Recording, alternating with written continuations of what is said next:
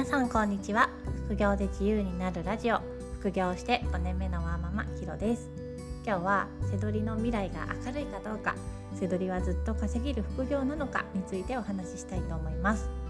これから副業を始める人は背取りであれ他の副業であれ自分の取り組もうと思っている副業の将来性って気になりますよね。私が本背取りを始めた時は背取りは稼げるだろうなっていうのは直感的に思っていました。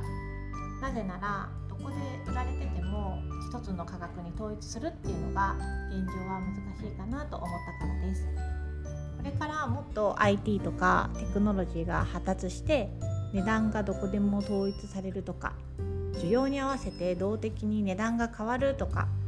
そういうことがなければ背取りは稼ぎ続けられるかなと思います。動的に値段が変わるというのはスマートプライシングとかって言いますよね。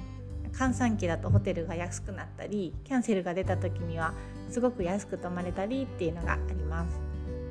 どんどんテクノロジーが発達して場所やタイミングによっていつでも需要にマッチした価格になっていたら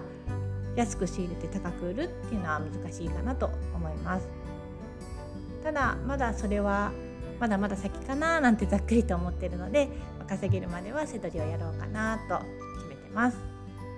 背取りが稼げなくなる要因としては IT の発展以外に主な仕入れ先であるブックオフの影響とか販売先の Amazon の影響もあります具体的には万が一ブックオフが潰れちゃったらやっぱり本背取りは難しくなるよなっていうふうに思いますし潰れなくても販売価格を上げられたら利益が減っちゃいますよね。アマゾンが規制を強化したり手数料を大幅に値上げしたりすればそれもやっぱり背取りのピンチ。あとは物流にも依存しているので配送料が値上げされるっていうリスクもあります。ただこういう不確定要素はどんな副業にもあって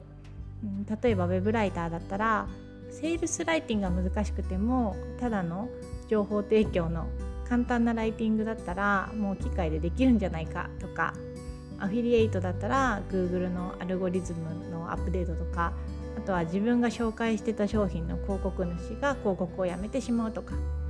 プログラミングの副業だったらノーコードなどコーディングしなくてもいい技術がもうありますよね。どんな副業でも本当に自分一人で自分だけでコントロールできるっていうことはなくて何かのプラットフォームとか社会の IT 技術の発展なんかにも依存してるっていうのは大なり小なりあると思います。だから将来性が担保されてる副業なんてないってことですね。稼げなくなったらまた違うお仕事を探す。そんなスタンスでいつどんなことが起きても大丈夫なように自分にいろいろな能力をつけておくっていうのが重要だと考えてます。私が1年前にブログを始めたのも本セドリ以外の稼ぎ方も知っておきたいなと思ったからです。そもそもセドリを始めたのも会社員以外の働き方をできるようになりたいなと思ったからなんですけどね。セドリは物販でリアルなものを扱うので新しい挑戦をするんだったらリアルなものは扱わない副業がいいかなと思いました。だからブログをやってアドセンスとかアフィリエイトの広告収入まあ、大した収入ではないんですけど有料のノートを売ってみたりココナラでサービスを出品してみたりといろいろチャレンジしてます。ウェブライターで最高月8万円ぐらい稼いだこともありますよ。本セドリもやりながらだったのでその月は本業と同じぐらい副業でも稼げました。いろんなチャレンジのおかげで1年前よりはいろんなことができるようになったしもし本セドリで稼げなくなってもじゃあその間はウェブライターでもやろうかなとか、まあのんびりコツコツブログを作ろうかなとかそれが成功するかどうかわからないですけどいろんな選択肢を持つことができたのは良かったと思います。今日の配信でお伝えしたかったことはやってみたい興味が持てる副業が見つかったらとにかくやってみるこの副業ならずっと稼ぎ続けられるよなんて誰も保証してくれないのでできそうなことから挑戦して自分のできることを一つずつ増やしていく。それが一番将来的にプラスになるのではないかなと思っています。ブログでは本セドリのやり方や販売例を紹介しているので興味がある方は是非ご覧ください。